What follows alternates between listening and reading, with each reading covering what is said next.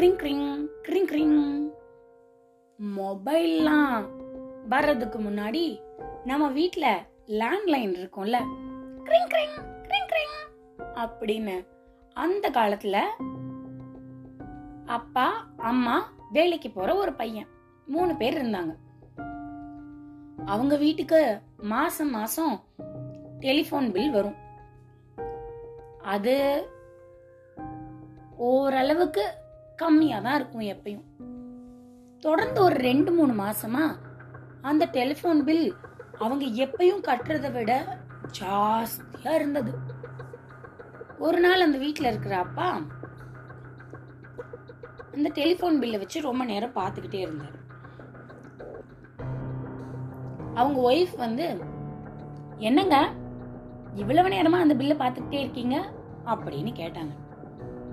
அது ஒன்றும் இல்லை. நான் நியூஸ் பேப்பர் படிச்சுட்டு இருக்கும்போது இப்பதான் டெலிஃபோன் பில் வந்துச்சு. போன மாதமும் கூட தான் கட்டினோம். இந்த மாதம் அதை விட கூட காசு வந்திருக்கு. நம்ம எப்பயும் கட்டுறதை விட இது ரொம்ப ஜாஸ்தியாச்சே.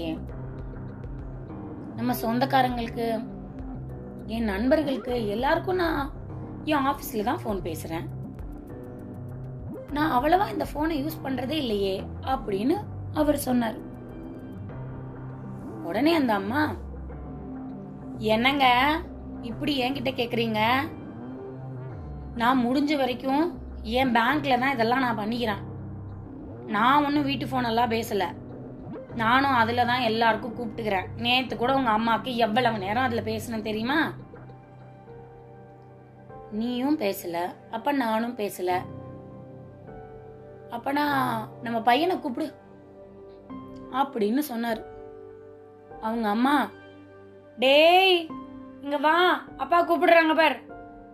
அப்படின்னோன்னு அந்த பையன் டிக் டிக் டிக் டிக் டிக்னு மாடியில இருந்து கீழே இறங்கி வந்தான்.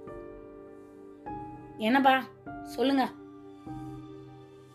இல்ல இப்ப வர வர நம்ம டெலிஃபோன் பில் கொஞ்சம் கொஞ்சமா கொஞ்சம் கொஞ்சமா கூட்டிகிட்டே வருதே.